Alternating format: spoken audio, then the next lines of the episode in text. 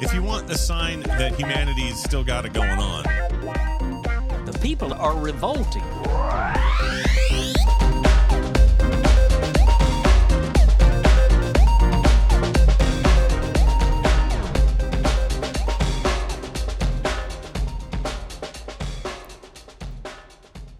Ooh, welcome to People Are Revolting, a daily dose of disobedience. First up is a piece written by Jenny Hill, published at BBC.com.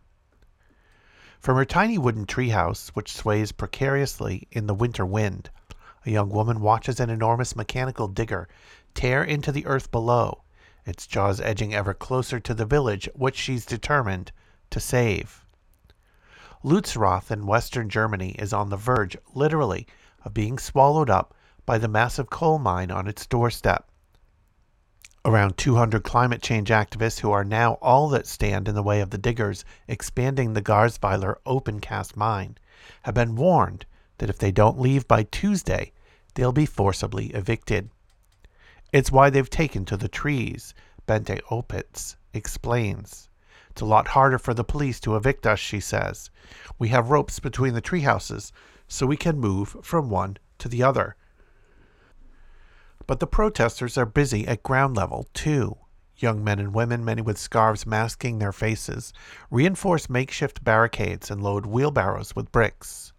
Scorch marks on the road at the entrance to the village are evidence of a skirmish with police officers last week. The land around and under Lützerath is rich in lignite, the dirtiest form of coal. The mine, a bleak and dull brown man made canyon, which stretches over 35 square kilometers, yields 25 million tons of the stuff every year. The energy company RWE, which operates the mine, now owns the village. The residents are all gone, their houses abandoned. Only the protesters remain, squatting in the old brick buildings, watching the mine expand towards them. The battle for Lützerath has been raging for a long time, but Russia's war on Ukraine has given it a greater significance, transforming it into a national symbol of the struggle within German politics and society. How does a country which relied so heavily on Russian gas now balance its need for energy with its ambitions on climate change? Its government, a three way coalition which includes Germany's Green Party, has already had to, as the Germans would say, swallow some toads. Ministers who came to power promising to end reliance on coal have found themselves ordering a number of old coal fired power stations back online or delaying plans to de- decommission others, including two lignite units run by RWE, to keep the country in electricity while other sources are found. But Lützerath is likely to be the last German village lost to a coal mine. The government has pledged to bring forward its planned phase out of coal to 2030 in North Rhine Westphalia, the state in which Garzweiler lies. The national target is 2038. And RWE and the regional government have agreed to limit the extension of the mine. Plans to demolish and excavate five other villages have been scrapped. But RWE, which states it's investing heavily in energy transition technologies, both in the region and around the world, claims that under the current circumstances, Germany needs the lignite under Lützerath. The activists are determined to stop them getting to it.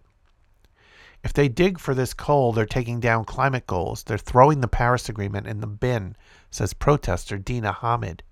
RWE insists that's not the case. People are dying now from the climate crisis, she adds. If we want to save lives, if we don't want this to keep happening, we need to save every bit of coal, every bit of fossil fuel in the ground. Dina emphasizes that hers will be a peaceful protest, although she admits that there are differing views in the camp as to how far the resistance should go. As we speak, more supporters arrive bearing backpacks to join the activists, some of whom have lived on the site for more than a year. Police officers, some in riot gear, stand close by, wary as some of the protesters link arms and form a line just a few meters away from the giant digger, bearing down on the village. It's a striking sight. The officers and the activists preparing for a last stand, all dwarfed by the giant mechanical teeth working away at the earth in front of them. Here's another piece on the same item. Uh, this one from DW.com. Hundreds of activists have gathered in the village of Lützerath planning to delay its demolition for a coal mine. They say mining the fossil fuel is a betrayal of the Paris Agreement. Activists seeking to stop the expansion of a coal mine in West Germany were making plans on Sunday on how best to save the village of Lützerath. The village is scheduled for demolition to allow lignite to be extracted from beneath it.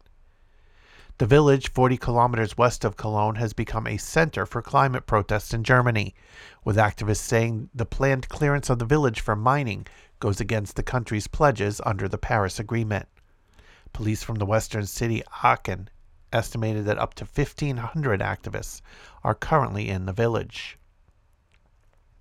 A spokeswoman for the initiative Lützerath, Dina Hamid, said on Sunday that protesters wanted to protect the village for six weeks. She said that sit ins and the occupation of tree houses and huts were planned. A planned concert by the band Ahnen May Kantereit that was to take place near the edge of the mine was shifted to another venue after police determined that the original location was no longer safe due to a water leak that had destabilized the ground. Prominent climate activist Luisa Neubauer is expected to attend an afternoon protest stroll through the village, which consists of only a few houses. Neubauer told the German news agency DPA that Lützerath represented the end of the road for business as usual. Quote, Politicians don't yet dare to admit it, but civil society does, she said. For years, we have been experiencing the climate consequences. In the summer of 2022, there were extremely serious forest fires. The destruction that has been driven up, up to now by German politics and the German economy must stop, she added. On Sunday, she tweeted that a bus carrying activists to the village had been held up and searched by police for three hours in what she called the criminalization of a climate engaged society. There are no permanent residents currently living in the village, which is now within an exclusion zone after local authorities gave permission for the clearance to go ahead. The permission also allows police to take measures to clear protesters from the area from January 10 onward. Five nearby villages that were previously threatened with demolition are now to remain. Lützerath, which now belongs to the operator of the Garzweiler mine, RWE, is the only one that is to be removed. If you want to check out back episodes of People Are Revolting, just go to peoplearerevolting.com. You can also follow on Twitter at People Revolting. Keep revolting, and thanks for listening.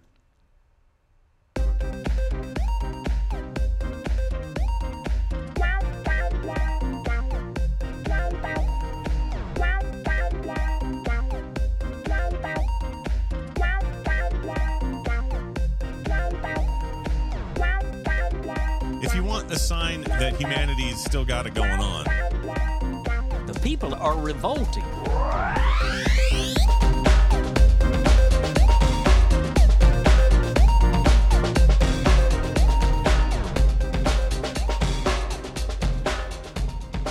I think you just nailed it.